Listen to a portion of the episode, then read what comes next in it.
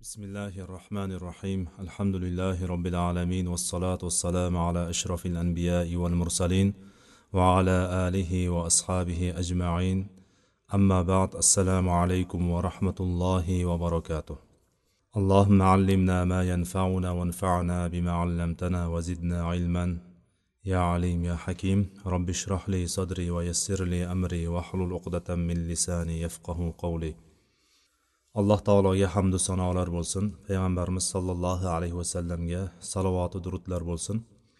Al vajiz fi aqidati salafi solih degan kitobni o'qib kelayotgandik.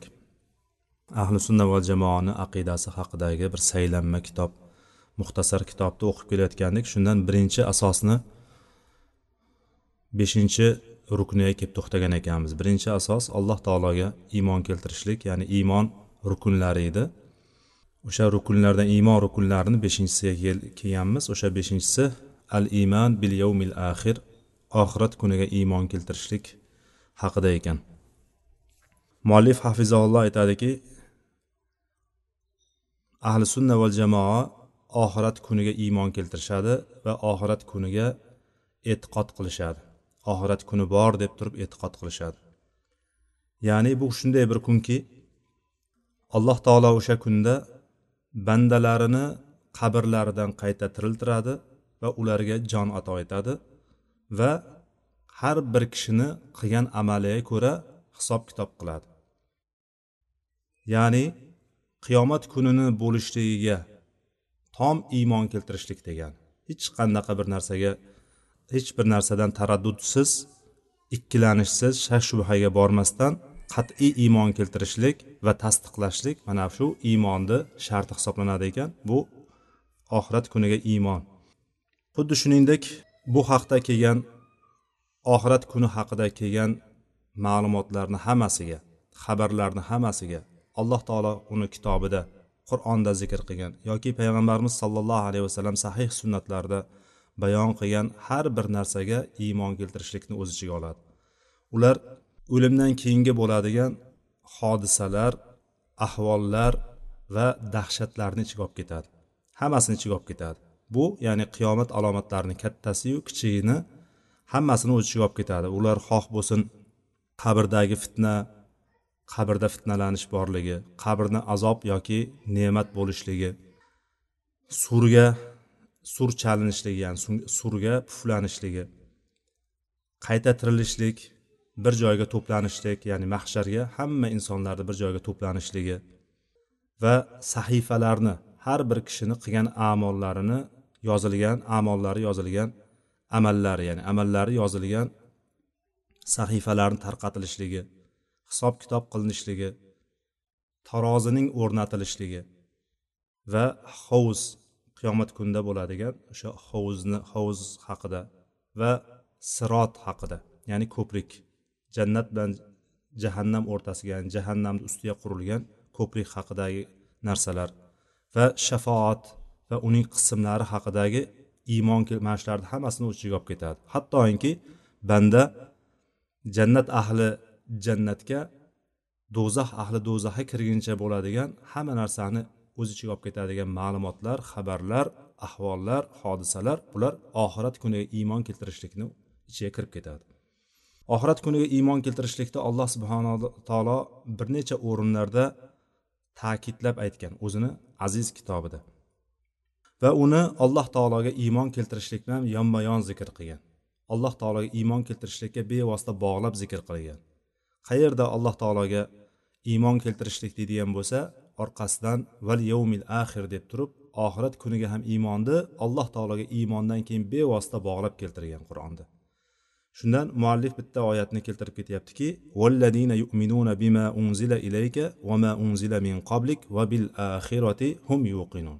Ya'ni mo'minlarni haqiqiy taqvodor kishilarni sifatlari zikr qilinyapti bu oyatlarda. Ya'ni qur'onni hidoyat bo'lishligini aytgandan keyin ularni birinchi sifati sizga nozil qilingan narsaga. Ya'ni sizga nozil qilingandan murod qur'onga iymon keltiradilar ular. Va sizdan oldingi tushirilgan narsalarga ya'ni sizdan oldingi tushirilgan shariatga yoki kitoblarga hammasi iymon keltiradilar va xuddi shuningdek va bil axiroti hum yuqinun ular oxirat kuniga qat'iy ishonadilar.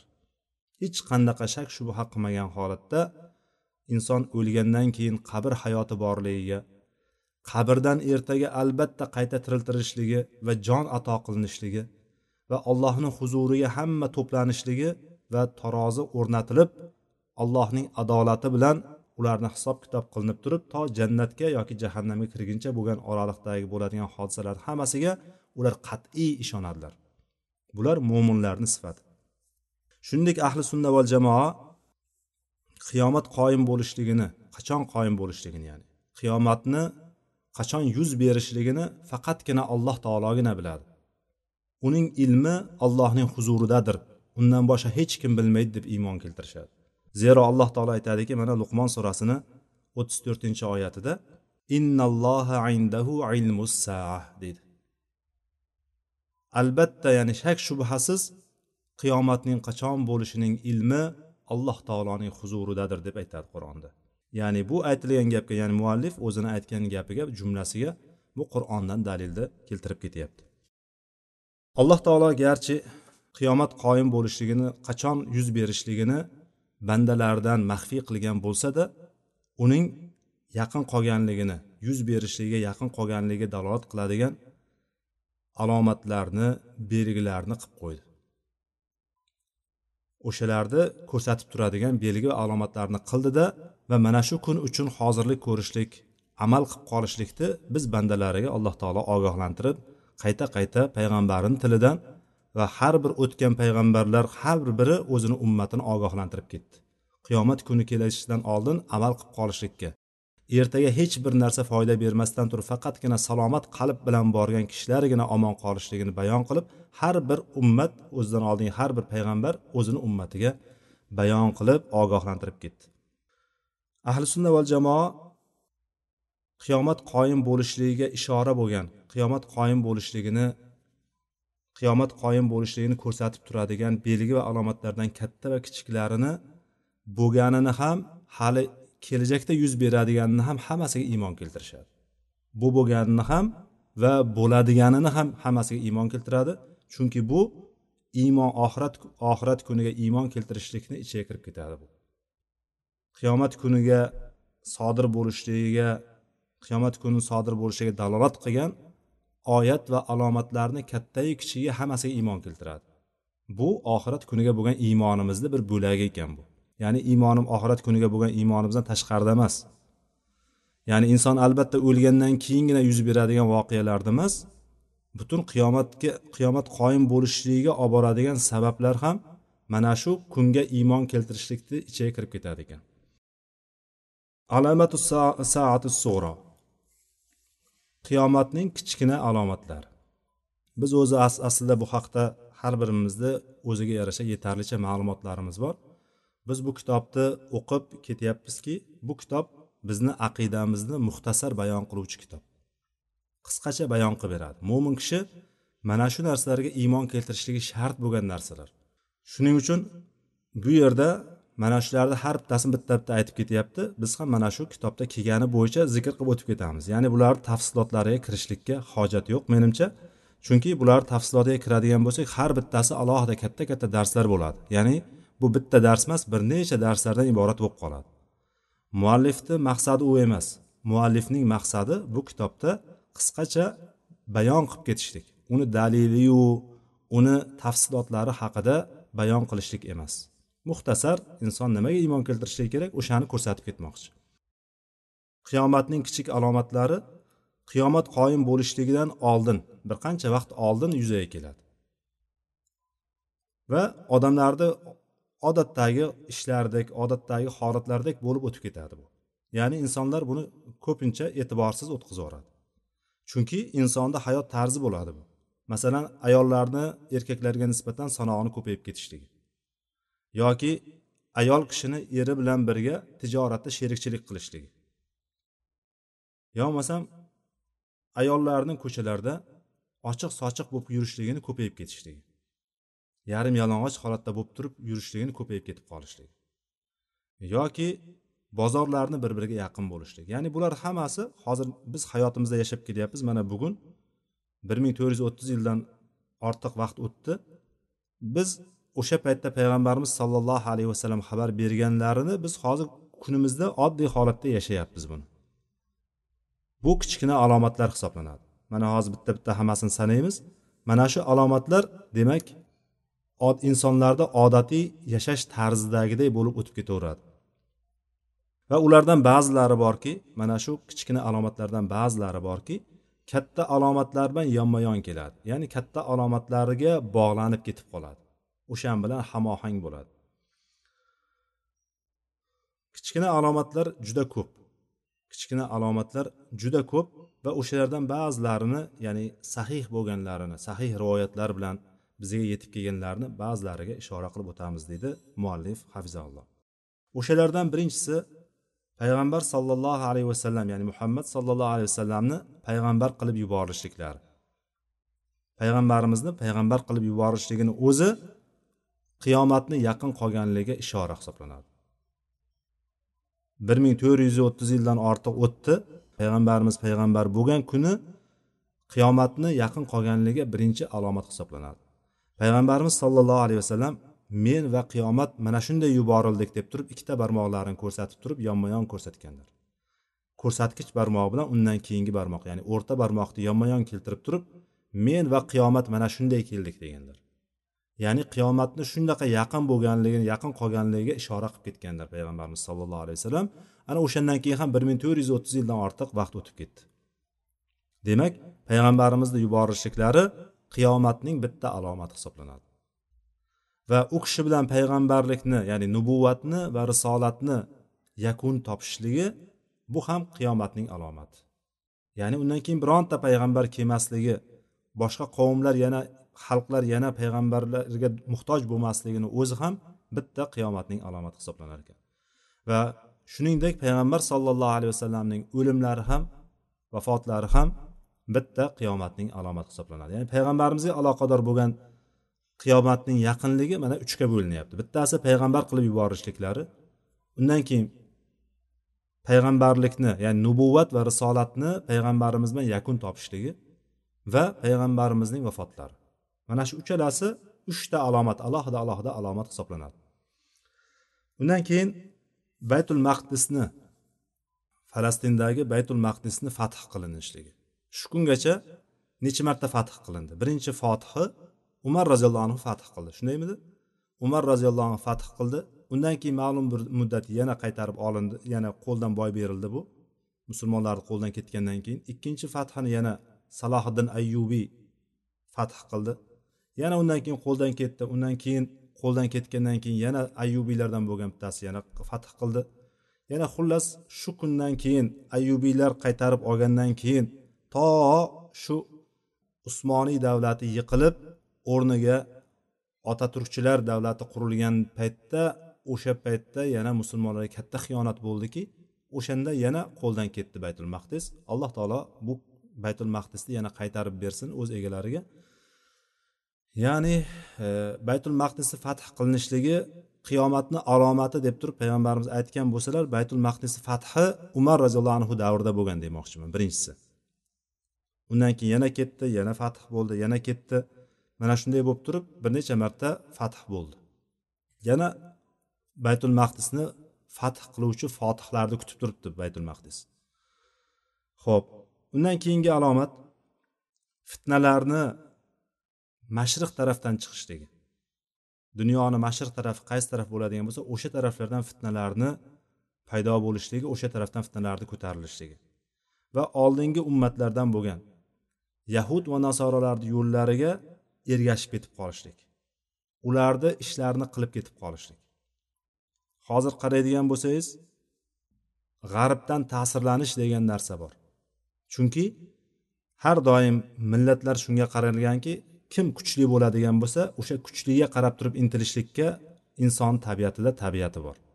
Hozir kuchli bo'lib turgan go'yoki o'zlarida butun anasini olib turgan ya'ni sabablarni ushlaganligi uchun alloh taolo ularga nisbiy g'oliblikni berib turibdi ustunlikni berib turibdi musulmonlarni ustidan. Shuning uchun musulmonlar ularga qarab turib intilishlikka ularni madaniyatiga qarab turib intilishlikka shunaqa darajaga kirib ketib qoldiki bizni qaraydigan bo'lsak yeyish ichish tarzimizdan olib turib kiyim kechak kiyishligu hattoki to'y tomoshamizdagi holatlar ham o'shalarga qarab turib ketib qoldi hozir. Mana oddiy holatdek bo'ladi deganimiz mana oddiy holatdagidek o'tib ketaveradi deganimiz mana shu yahud va nasorolar ya'ni g'arb madaniyati deganimiz hammasi hozir musulmonlarni xonadonlarini hattoki ollohni yo'lida yuraman ollohni dinini ushlayman degan kishilarni ham uylariga qadar kirib keldi. Biz o'zimizni islom madaniyatini unutib g'arb madaniyatiga qarab turib ketyapmiz va bu narsa oddiy holat bo'lib boryapti. Va bunga targ'ibotlar ham shunaqa ketyaptiki har bir televizorda ko'rsatiladigan yoki radioda eshitiladigan internetda ko'riladigan har bir narsani hatto eshittirishlaru ko'rsatuvlarni hammasi o'shanga targ'ib bo'lyaptiki musulmonlar bilmagan holatda oddiy holatda qabul qilib turib o'shalarni yo'llariga izmaz ergashib ketib qolyapti. Payg'ambarimiz sollallohu alayhi vasallam aytganlarki agar ular kaltakesakni kattarog'i bor dob deydi arab tilida o'shani iniga kiradigan bo'lsa o'shani orqasidan ham kirib ketasizlar degan. Ya'ni bu degani mubolag'a bir o'xshatish qilib ishlatilyaptiku masal qilib ishlatilyaptiki bu hattoki ular shunaqa bir tuban ishni qilsa sizlar ham o'sha tuban ishni qilasizlar shunaqa darajada yeyish ichishu kiyim kechagu to'y tomoshayu butun hayot tarzlaring o'shalarga qarab turib ergashib ketib qolasizlar dedilar. Bu ham qiyomatning alomatlari ekan. Va yolg'onchilarni ko'payib ketib qolishligi. Aldoqchilar yolg'onchilarni va soxta payg'ambarlarni payg'ambarlikni davo qilgan yolg'onchi kazzoblarni o'rtaga chiqishligi. Bu payg'ambarimiz sollallohu alayhi vasallam hali hayotlik paytda o'rtaga chiqib boshlagandi. Payg'ambarimiz sallallohu alayhi vasallam vafot etgandan keyin murtadlar ko'paydi. Qancha bitta o'zini payg'ambarman deb turib e'lon qilgan o'shanga qarab turib chaqirgan qancha bittasi bor edi. Bunga payg'ambarimiz sollallohu alayhi vasallamni xalifalari roziyallohu anhular bularga qarshi jihod qildilar. Mana hozirgi kungacha ham bitta bitta chiqib keladi. Har har zamonda quloqqa chalinib qoladiki o'zlarini payg'ambarman deb turib e'lon qilayotganlar. Allohdan menga vahiy kelyapti tushimda ko'ryapman deganlar vaqti vaqti bilan chiqib turadi. Alloh taolo mana bularni yuzini teskari qilsin.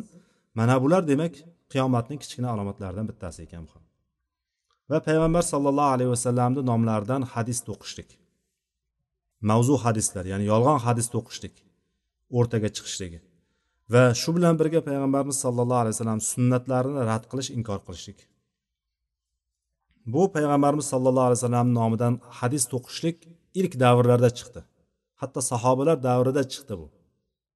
Payg'ambarimizdan eshitdim deb turib hadis rivoyat qilishliklar o'sha paytdan chiqdiki hatto umar ibn abdulaziz davriga kelgan paytda u kishi hadislar ya'ni juda ko'payib ketdi hadislar. Va hadislarni har xil kishilarda bor endi bularni bir joyga jamlab qo'yaylik deb turib hadis ilmidagi tadvin deb turib ya'ni devonlashtirishlik degan ishni boshlatdi. Va o'shanda umar ibn abdulaziz rahimaulloh hadislarni butun o'sha paytda aytilgan payg'ambarimizga nisbatlangan nima bo'ladigan bo'lsa hammasini bitta kitob qilib turib bitta joyga jamlashlikni bittasi ishini tashabbuskori bo'ldi. Ana o'shandan keyin davom bilan keyin e, hadislar yolg'on hadislar ko'payib ketib qolgandan keyin buni endi sahih bilan yolg'onni o'rtasida payg'ambarimiz aytgan bilan aytmaganni o'rtasida endi bir qoida ishlab chiqishimiz kerak deb turib ulamolar o'shani ustida qattiq ishlashdi. Va yolg'on hadislarni hamma tomonni ochib tashlashdi. Bu yolg'on hadislar bugungi kunda kelib turib to'qilayotgan narsa emas. Bular demoqchi bo'lganim ilk davrlardan o'rtaga chiqqandi. Bu ham qiyomatning bir alomatlari ekan. Va yolg'onni ko'payib ketib qolishligi va xabarlarni aytishlikda xabarlarni yetkazishlikda naql qilishlikda to'g'ri noto'g'riligini hech tekshirmaslik. Ya'ni bir unda tasabbutni yo'qligi ya'ni tekshirishlikni yo'qligi. Xabar bo'ladigan bo'lsa hamma joyda tarqatib yuborishlik.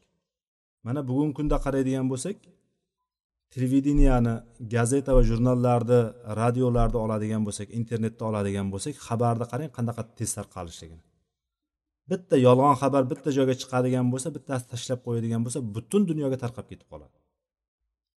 Odamlar shunday ekan deb turib e'tiqod qilib yuborishadi hatto. Ya'ni bu turkchada aytganda bilgi kirligi deydi.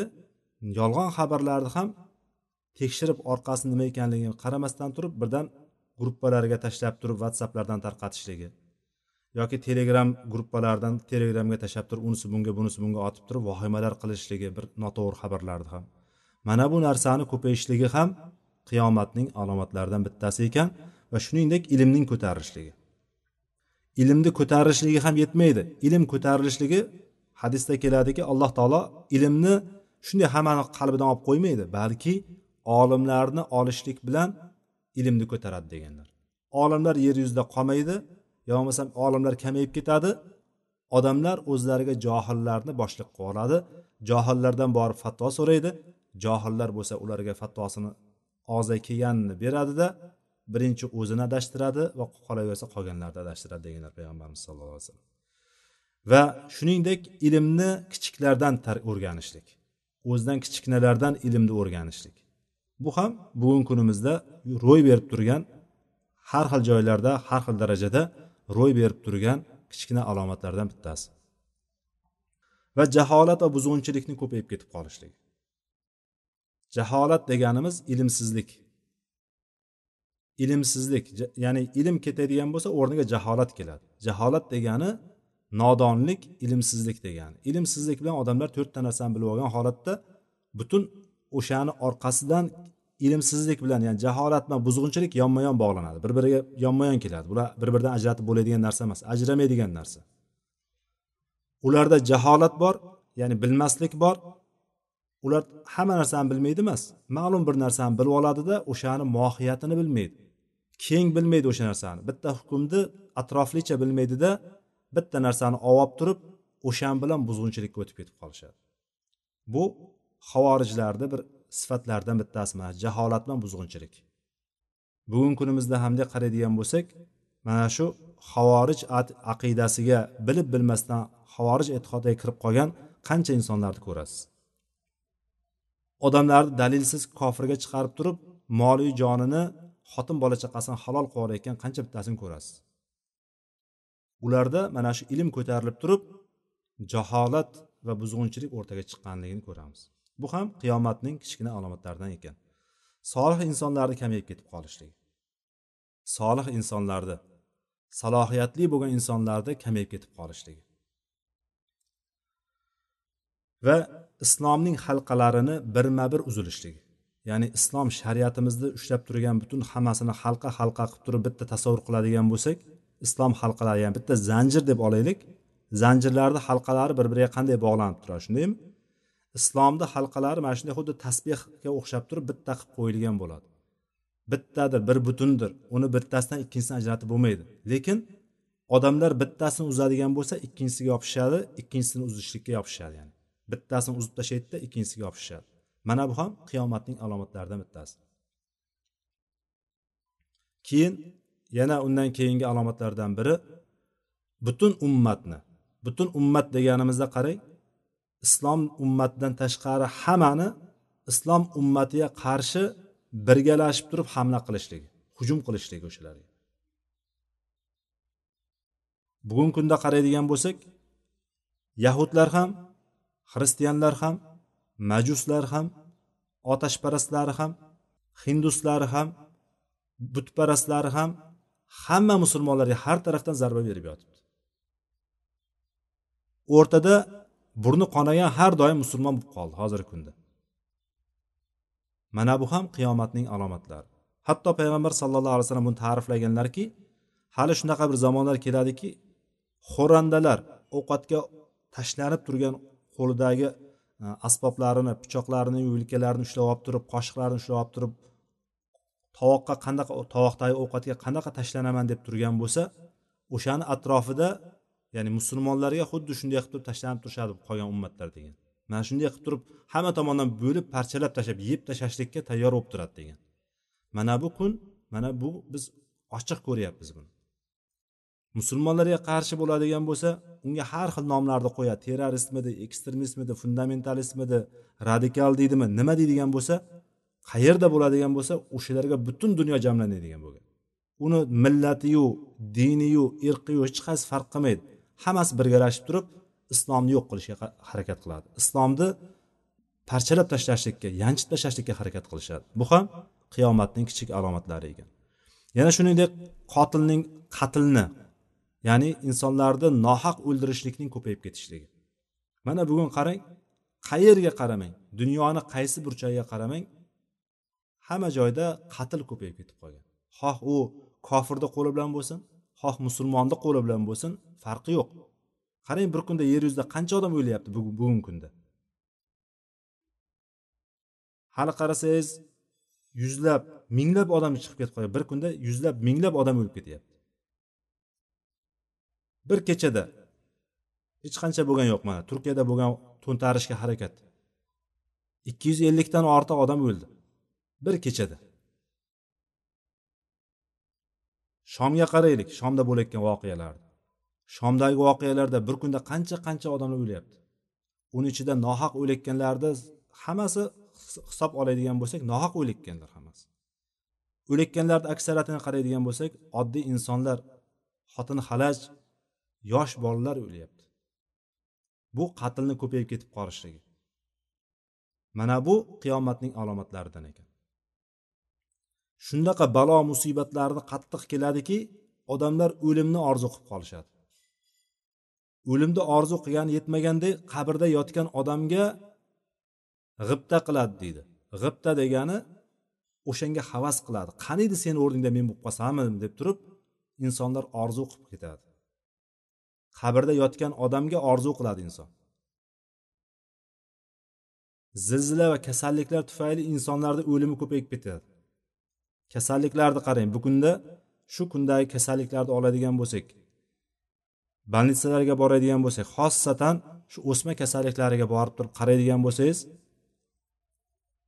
o'chirtdan odamni arimayotganligini ko'rasiz. Kundan kunga necha odam o'lib ketayotganligini ko'rasiz.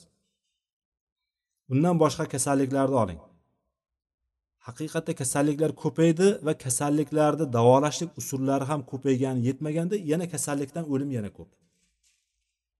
Ilk kunlarda bundan yuz yil oldin ikki yuz yil oldin balki ming yil oldingi kasallik tufayli o'layotgan insonlarni soniga nisbatan bugungi kunda hamma narsa rivojlangan. Operatsiya usullari ham tekshirish usullari ham davolash usullari ham ko'paygan kunda baribir kasallik sababli o'lishlik ko'payib ketib qolgan. Chunki bu ham qiyomatning alomatlaridan bittasi.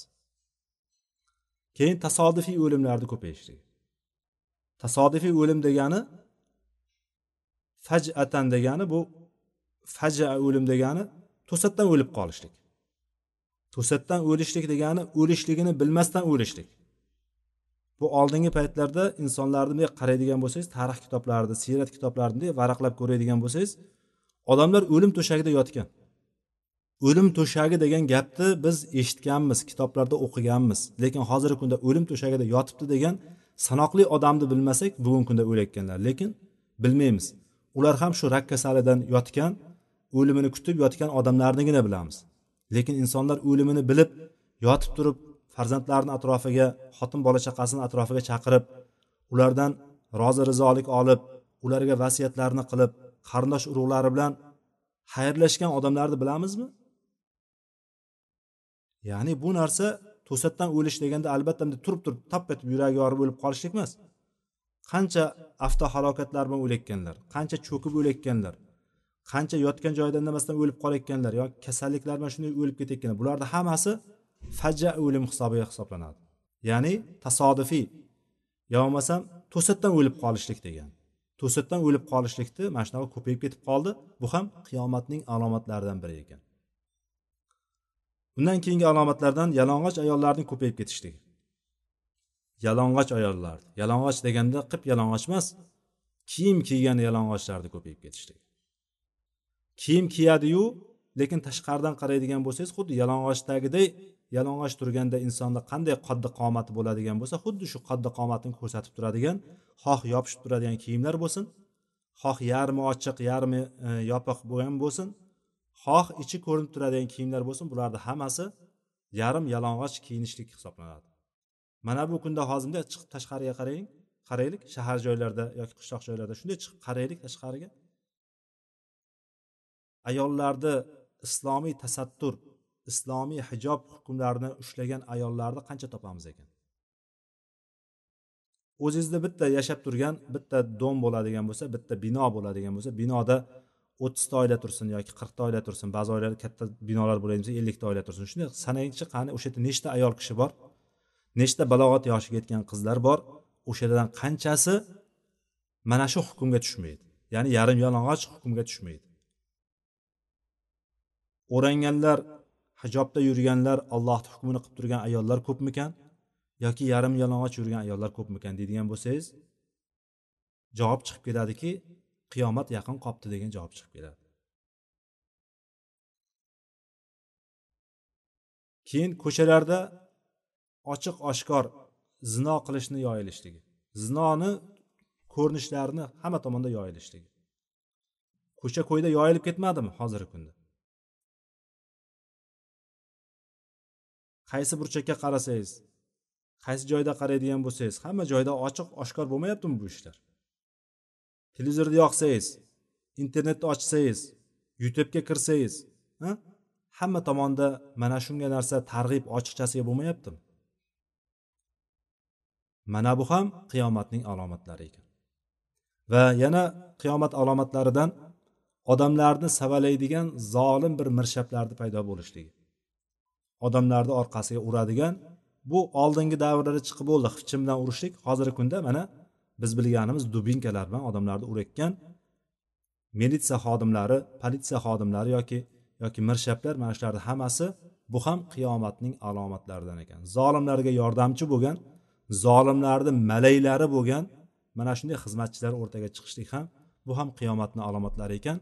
Shuning uchun demak bu alomatlarni bilganimizda quruqqina bilib qo'yishlik emas bularni demak ha bu qiyomat alomatlari ekan. Qiyomatga yaqin qolganligiga dalolat qiladigan kichkina bo'lsa ham alomat ekan. Bularni ba'zilari katta alomatlarga qo'shilib keladi ekan degan narsani bilgan holatda biz ertangi kunga harakat qilishligimiz kerak. Ertangi kunimizni qurishligimiz kerak o'sha kunga qarab turib amal qilib qolishligimiz kerak va iymon keltirishligimiz kerak bunga. Faqat bilib ketishlikni o'zi kifoya qilmaydi. Va shuningdek odamlar o'rtasida odamlar o'rtasida maazif ya'ni bu chalg'u asboblariyu kuy musiqaning ko'payishligi kuy musiqaning ko'payishligi. Hozir qo'pol qilib aytadigan bo'lsangiz bir qo'lingizda bir narsamni otib yuborsangiz bitta artistni yoki bitta xonandani yoki bitta raqqosani boshiga tushadi. Otib yuborganda toshni bunday tepaga otib yuborsangiz borib turib o'shani kallasiga tushadi. Halisi bittasi otarchiyu hali bittasi boshqa. Shunaqa darajada. Ya'ni biron bir magazinlarga kiradigan bo'lsangiz katta supermarket bo'lgan magazinlarga kiradigan bo'lsangiz bu muzika qo'yilmagan joyni topolmay qoldik. Biron bir taksiga o'tiradigan bo'lsangiz yoki avtobusga o'tiradigan bo'lsangiz bu musiqadan qutulmaydigan bo'lib qoldik. Shunaqa darajada hamma tomonda mana shunaqa keng tus olib ketib qoldi. Bu nafaqat o'zlarini chalishligiyu qo'shig'ini aytishligi hozirgi kunda buni tarqatish usullari ham shunaqa ko'payib ketib qoldiki ya'ni bundan qutulishlik chorasiz bo'lib qoldi shunchalik darajada. Men eshitmayman degan taqdiringizda ham qulog'ingizga chalinadigan bo'lib qoldi. Ya'ni bu ham qiyomat alomatlaridan ekan. Chalg'u asboblarini ko'payib ketishligi kuy musiqani keng tus olishligi mast qiluvchi ichimliklarni ko'payib ketib qolishligi har xil turlari mana. Nomma nom sanayman desa nomlari ham ko'payib ketib qoldi buni turlari ham ko'payib ketib qoldi. Ozgina salgina mast qiladi ekan unaqa mast qilmaydi ekan deb turib gradus past ekan deydigan darajalaridan tortib hamma tomoni ko'payib ketib qoldi. Va zinoni ko'payib ketib qolishligi. Zinoni ham keng tus olib ketishligi riboni keng tus olishligi. Ipak kiyimlarni erkaklar ipak kiyimlarni kiyishliklarni keng tus olib ketib qoldi. Va mana bu narsalarni halol sanashlik yuzaga kelib ketdi.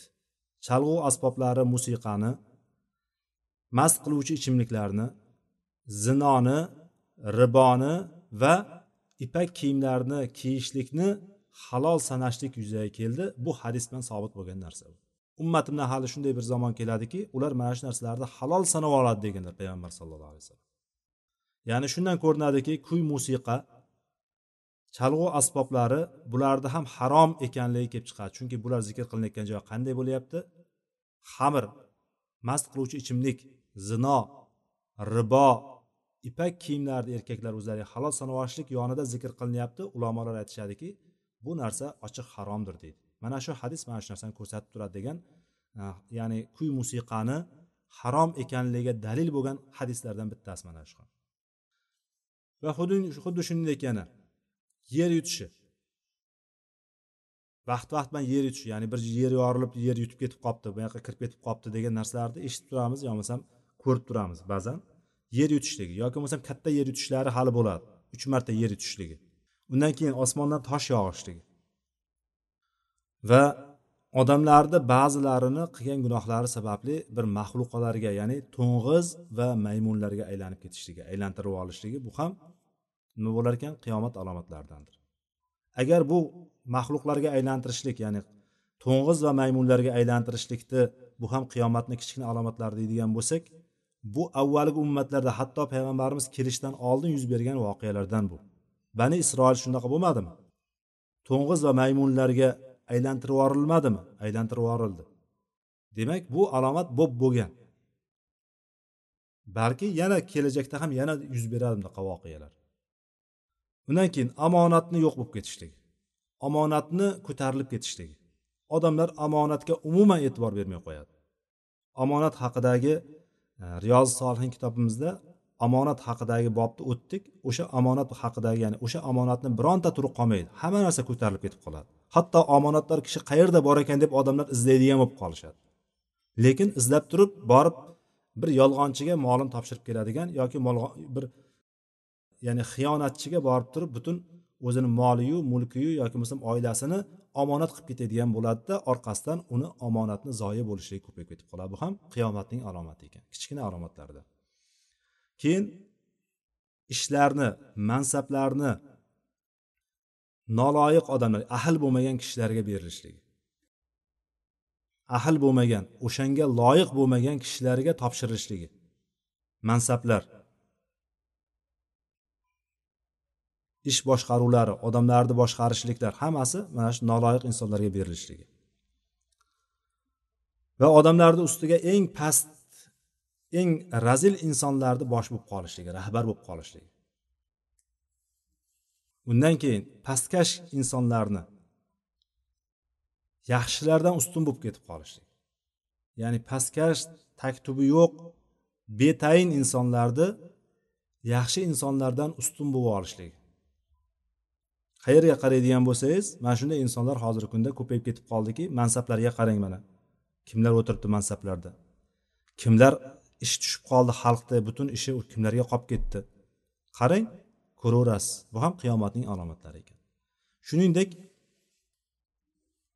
cho'ri o'zini hojasini ya'ni o'zini xo'jayinini xo'jayinini ba'zi rivoyatda xo'jayini ham keladi. Bu yerda robbataha deganda robbataha degani o'zini hojasini ya'ni ayol kishini tug'ishi. Ayol yana qiz tug'adi bir cho'ri qiz tug'adi o'sha qizi bunga sayyida bo'ladi buni hojasi bo'ladi. Ya'ni bu har xil rivoyatlar bor bunga. Onalarni onalarni bolalariga xizmatkor tarziga tushib qolishligini ham aytishadi olimlar. Bunaqa tafsiri ham bor. Onalar bolalariga xizmat qilaveradi. Balog'atga yetgandan keyin ham erga tegib ketgandan keyin ham yoki bo'lmasam uylanib ketgandan keyin ham xuddi xizmatkordek bolalarini xizmatini qiladi. Bolalar katta bo'lib turib o'n besh o'n olti yoshga borgandan keyin o'zini ishini o'zi qiladigan ota onasiga yordam beradigan yoshga kelganda ham ota onasi yetti bukilib unga choyini qilib beradi. Olib kelib turib xonasiga olib kelib turib ovqatini beradi. Mana bu ham mana shu narsalar jumlasidan ba'zi olimlar mana shunday tafsir qilgan buni mana shu hadisda. Ya'ni qizlar onalariga sayyida manzilatiga tushib qoladi.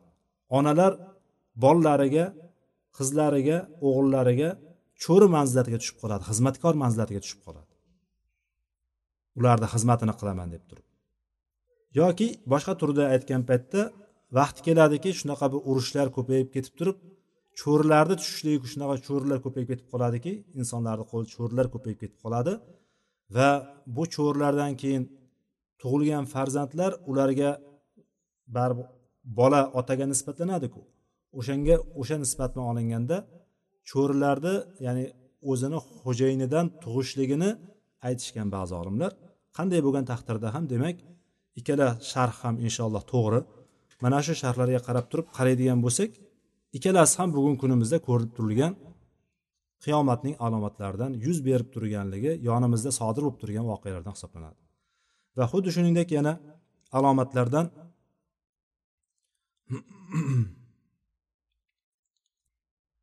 bino qurishlikda baland baland bino qurishlikda odamlarni raqobat qilishligi bir biri bilan kim o'zarga o'tishligi. Ya'ni hadisda keladigani qo'y boqar yalangoyoq cho'ponlarni uy qurishlikda bino qurishlikda bir biri bilan kim o'zarga o'tishligi deb turgan hadisda mana hozir qaraydigan bo'lsak asli ota bobolariga qaraydigan bo'lsangiz qishloqda dasht dalalarda yurgan odamlar hozir uy qurishlikda bir biridan kim o'zarga o'tib ketib qolishdi. Katta katta binolar qurib turib bir biridan raqobatga o'tib ketib qolishdi. Hatto shu oddiy qishloq joylarda ham bu narsani ko'rasizki bittasi bitta uy qurib qo'yadigan bo'lsa ikkinchisi yonidan qo'shnisi uy qurayotganda albatta o'shandan bir qarich bo'lsa ham yarim qarich bo'lsa ham yuqoriroq balandroq qilib qurish kerak. Keyin qurgan odam undan birinchisidan ko'ra balandroq qurishga harakat qiladi. Bu ham qiyomatning kichkina alomatlaridan biri ekan. Keyin zulmni fitnalarni shunaqa ko'payib ketib qolishligiki fitnalar shunaqa ko'payib hattoki qorong'u kechaning bir bo'lagidek bo'lgan mana shunaqa ko'rinmaydigan ya'ni qop qorong'i bo'lgan ko'rinmaydigan yoki bo'lmasam uni zulmati shunaqa qattiq bo'lgan fitnalarni o'rtaga chiqib ko'payib ketib qolishligi ham qiyomatning kichkina alomatlaridan hisoblanadi. Keyin faqatgina tanishlargagina salom berishlik. Tanigan odamlargagina salom berishlik. Tanimagan odamga salom bermaslik. Bu ham qiyomatning alomatlaridan. Masjidlarni bezashlik va masjidlarni bezashlikda faxrlanishlik bir biriga maqtanishlik. Men bu masjidni bunday qilib qurdim bunaqasini bunaqa qilib qurdim. Hozir qaraydigan bo'lsak masjidni bezash ko'payib ketib qolgani yetmagandek odamlar o'rtasida bir biri bilan maqtanishlik faxrlanishlik manbasiga aylanib qoldi. Matosiga aylanib qoldi. Tijoratni ko'payib ketishligi. Hozir qarasangiz hamma tijoratchi. Tirikchilik qilaman deb turib hamma bir narsaga qo'l urgan o'shani qaraydigan bo'lsangiz tijoratni bitta turi bo'ladi o'shani hamma tijoratga o'zini uryordi bozorga borib qarang yosh boladan tortib yetti yoshdan yetmish yoshga qadar xotin halaji ham o'sha yerda erkak bolalar ham o'sha yerda hamma bozorda hozir. Shuning uchun hatto xalqimizda bir maqollar chiqib ketib qoldiki odamlar o'rtasida maqol emas odamlar o'rtasida keng gapiriladigan narsa onang bozor otang bozor deydigan narsaga kelib chiqdi. Onang bozor otang bozor deydigan darajaga. Tijoratni ko'payib ketishligi bozorlarni ko'payishligi bozorlar ko'paygandan keyin bir biriga yaqin bo'lishligi. Oldinlari bunaqa bo'lmagan. Bitta shaharda bitta yoki ikkita bozor bo'lgan u bozorlar ham ba'zan mavsumlarga qarab turib o'zgargan. Falon oydan piston oyigacha o'sha yerda bozor bo'ladi degan narsalar bo'lgan oldin. Hozirgi kunda qarang har bir kichkina hatto hali borib borib allohu alam qishloqlarda ham bozor bo'lib ketsa kerak. Shaharni har bir kichkina kichkina joyda hatto bir bozordan ikkinchi bozorga piyoda borsa bo'ladigan bo'lib ketdi. Hamma tomon bozor ko'payib ketib qoldi. Bu ham sodir bo'lib turgan bo'p bo'lgan alomatlardan biri. Keyin odamlarni qo'lida boylik ko'payib ketishligi. Odamlarni qo'lida boylik ko'p bo'ladiyu lekin shunga qaramasdan noshukur bo'lib ketib qolishligi odamlar hozirgi kunda bir kunda ya'ni odamlarni borib turib eng qashshoq bo'lib turganini ham qaraydigan bo'lsangiz bemalol bir haftalik yo bo'lmasam bir kunga yetadigan taomi yeydigan narsasi kiyadigan narsasi hamma narsasi bor. Lekin odamlar noshukur. Payg'ambar sallallohu alayhi vasallam davriga qaytadigan bo'lsak qaraydigan bo'lsak narsalarni o'zi yo'q edi. Payg'ambarimiz sollallohu alayhi vasallamni xonadonida oy ortidan oy o'tardi lekin o'sha yerdan bir qozon tagiga o't yoqilmasdi. Bir so ya'ni bir to'rt hovuch narsa bo'lmasdi ortiqcha.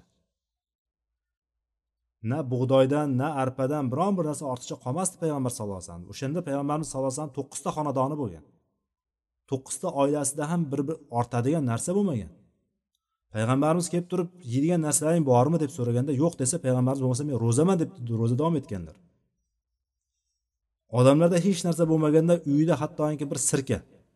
Sirka bo'lgan sirkaga shu qotgan nonni botirib yeb turib qanday ham yaxshi narsa bu qo'shimcha deb turib payg'ambarimiz sallallohu alayhi vasallam aytganlar o'sha sirkani. Hatto aytganlarki uyida sirkasi bor odam uyida narsasi yo'q odam hisoblanmaydi deganlar. Ya'ni biz hozir qaraydigan bo'lsangiz xolodilnikdagi narsamiz. Yo bo'lmasam qishlik g'am qilib qo'yayotgan banka yopib qo'yadi bunisi qilib qo'yadi bunisi qilib qo'yadi oladigan bo'lsa qancha narsamiz bor? Lekin bitta narsa shukur qilishlik ko'tarilib ketib qolyapti.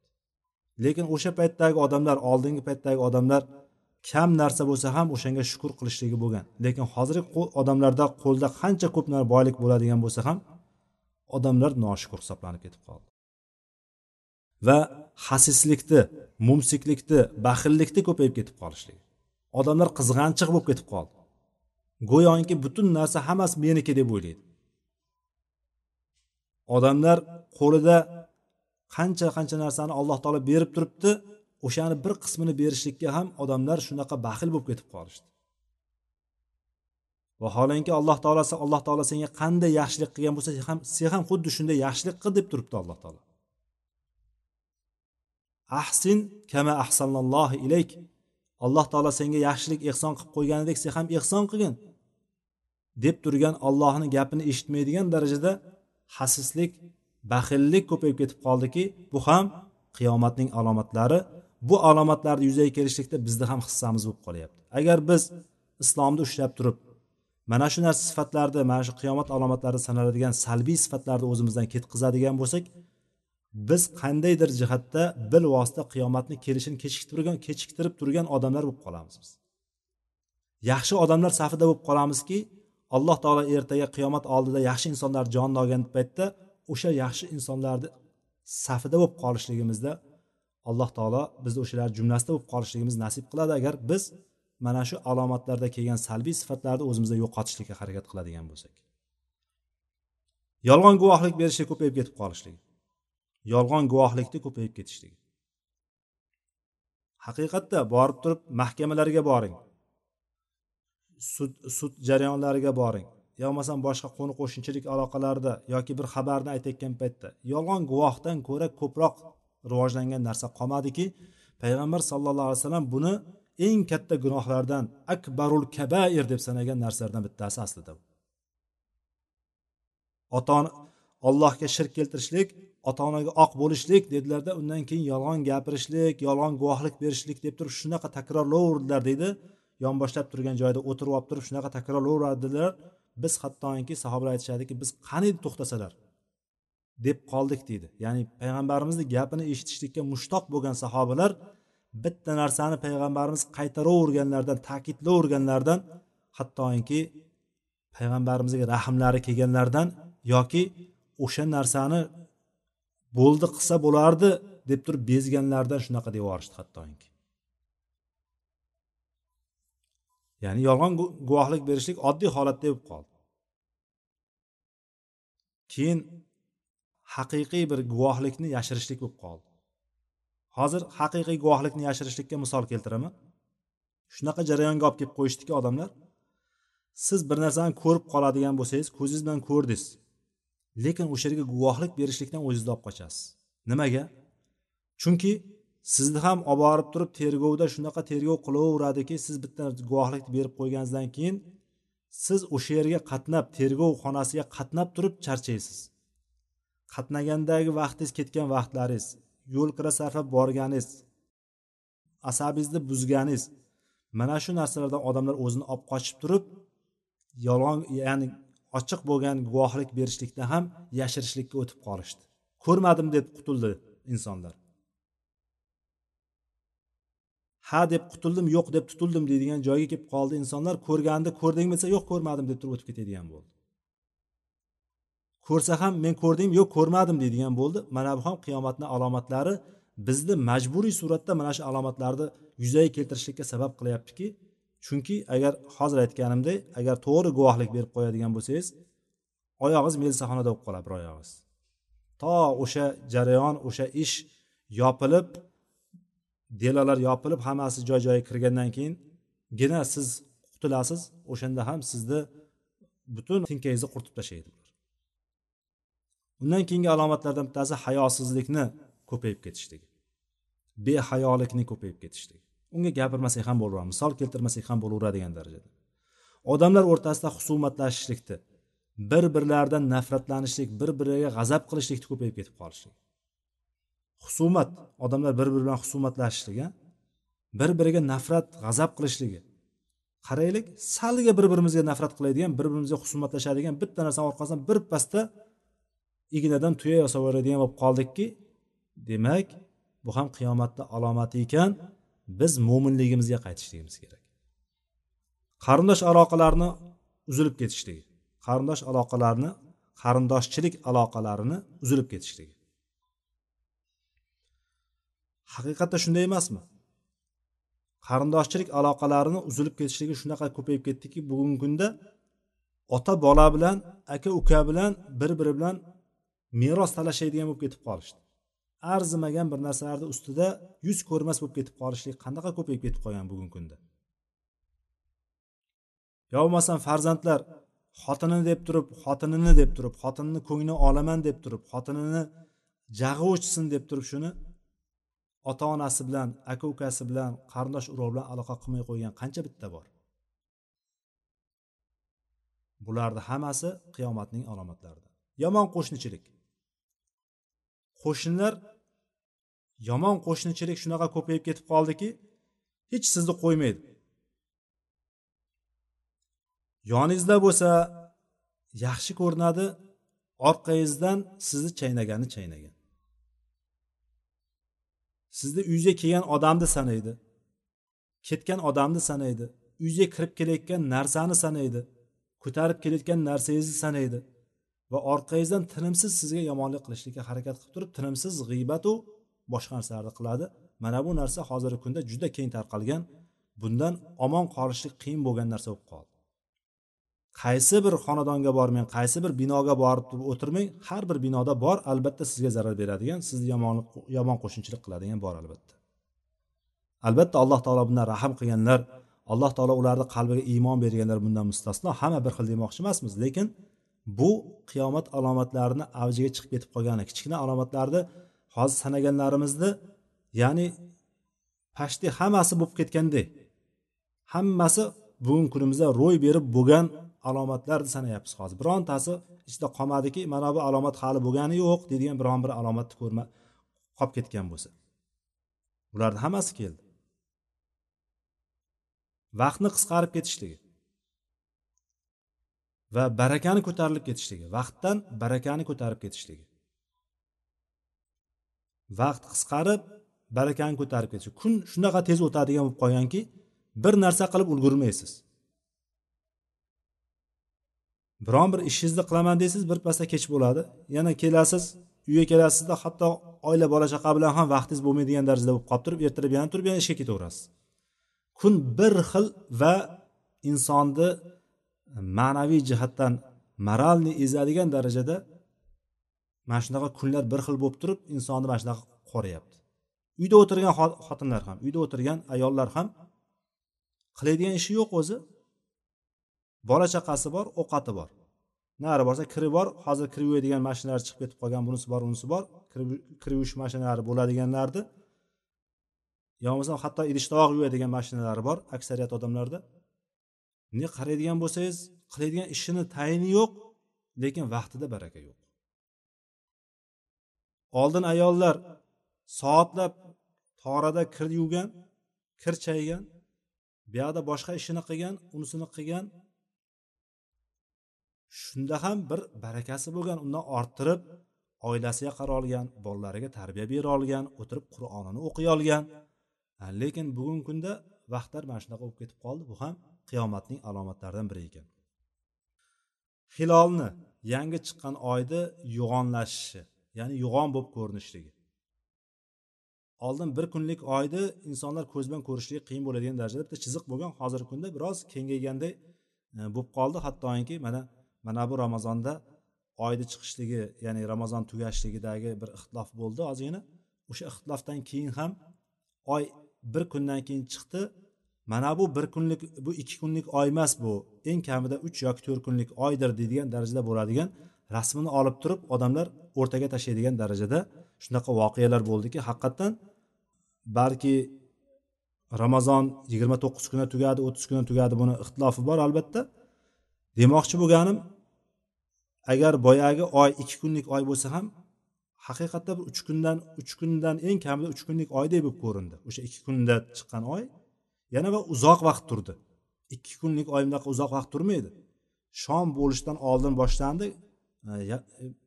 Где e, bir o'n besh yoki yigirma minut yoki yarim soat turdi boyagi oy. Odamlar bemalol shomni o'qib bo'lgandan keyin rasmga olib turib gruppalarga tashladi ham boyagi rasmni mana bu ham qiyomatning alomatlaridan biri ekan.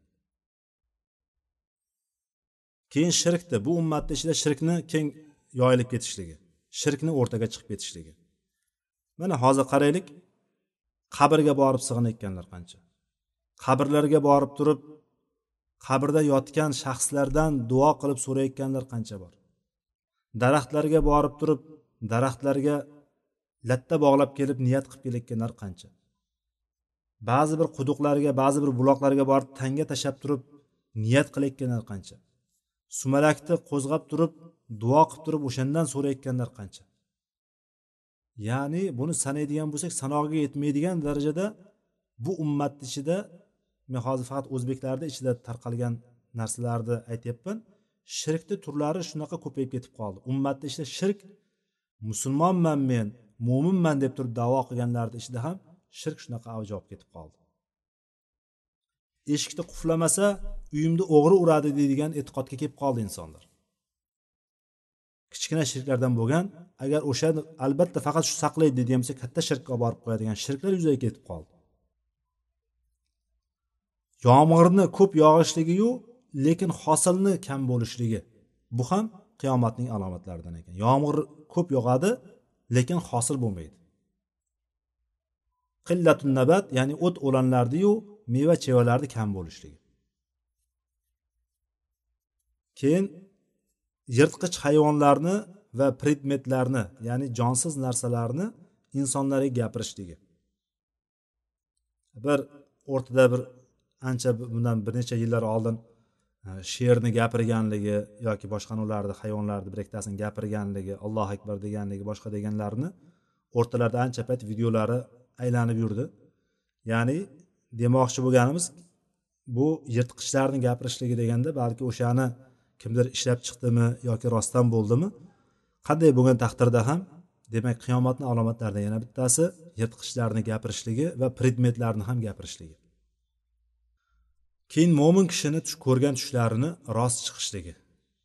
Tush ko'rasiz ertasi kun yoki bo'lmasam bir vaqt o'tgandan keyin o'sha tushingizda ko'rgan narsani amalga oshishligi ro'yobga chiqishligi ham qiyomat alomatlaridan bittasi ekan. Keyin furot dengizini furot dengizi deyman furot daryosini oltin oltindan bo'lgan bir tog' sababidan suvni qurishligi. Ya'ni suv qurib turib o'sha yerda furot daryosi o'rtaga chiqib e, furot daryosini o'rtasida oltindan bo'lgan tog'ni o'rtaga chiqib qolishligi. Bu hali bo'lmadi. Buni ustida hali ko'p qon to'kilsa kerak allohu alam. Agar oltindan tog' chiqib qoladigan bo'lsa. Va payg'ambarimiz sollallohu alayhi vasallamni madinalarida ya'ni madinat rasulilloh sollallohu alayhi vasallam degani shu bilganimiz bugungi kundagi madinada ham qiyomat alomatlarini dalolat qiladigan ba'zi bir voqealarni yuz berishligi shundayki u yerda madina o'zidan yaramas odamlarni iflosliklarni chiqarib tashlashlik.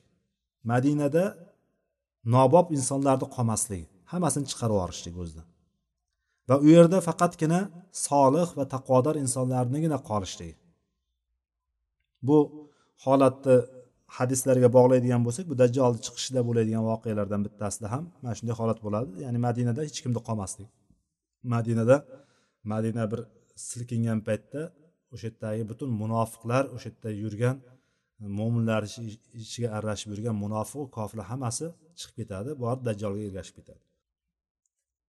Va arab yarim orolida yaylovlar daryolarda qayta paydo bo'lishligi. Arab yarim oroli deganimiz bugungi kundagi saudiya territoriyasi. Butun saudiya o'sha atrofdagi territoriya. Buni u yerda hozir e, bir daryolarni bo'lishligi yoki bo'lmasam irmoqlarni oqishligi yaylovlarni o't o'lanlarni bo'lishligini biz tasavvur qila olmaymiz. Chunki hamma tomon cho'llik hamma tomon dashtlik bo'lib yotibdi. Yerda hamma tomon e, qaqshab yotibdi qovjirab mana shu joylarda qaytadan yaylov va daryolarni paydo bo'lishligi ham qiyomat alomatlaridan bittasi ekan. Bu kichkina alomatlardan biri. Va qahton degan yerdan qahtondan odamlar unga itoat qiladigan bir kishini chiqishligi. Rumliklarni ko'payib ketishligi. Rum deganimizda bu yerda rumliklar deganimizda bugungi kundagi e, g'arb olami kiradi shunga. Yo bo'lmasam e, rumliklarni boshqacha qilib aytadigan bo'lsak oldingi kundagi rumliklar kimlar bo'lgan? Bular xristianlar bo'lgan ya'ni nasroniylar.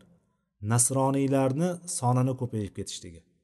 Nasroniy birliklarni ko'payib ketishi xuddi shu kundagi yevropa birligiga o'xshagan va butun mana shu g'arb olami deganimizdagi hammasi mana shu rumliklarni ko'payishligi sabab rumliklarni ko'payishi hisoblanadi.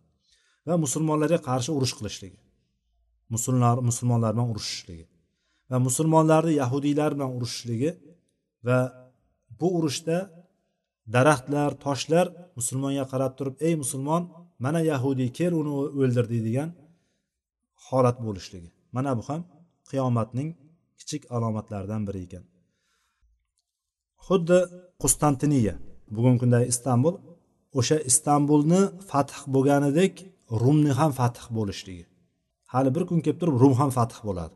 Ya'ni yevropadagi o'sha g'arb olamida bo'lib turgan eng ustun qaysi biri bo'ladigan bo'lsa e, o'sha yerda eng ildizi otgan asosi qayer bo'ladigan bo'lsa angliyamidi u qayer bo'ladigan bo'lgan taqdirda ham o'shani ham fath bo'lishligi. Mana bular demak qiyomatning kichkina alomatlari ekan payg'ambarimiz sollallohu alayhi vasallamni sahih sunnatlarida kelgan. Vallohu alam.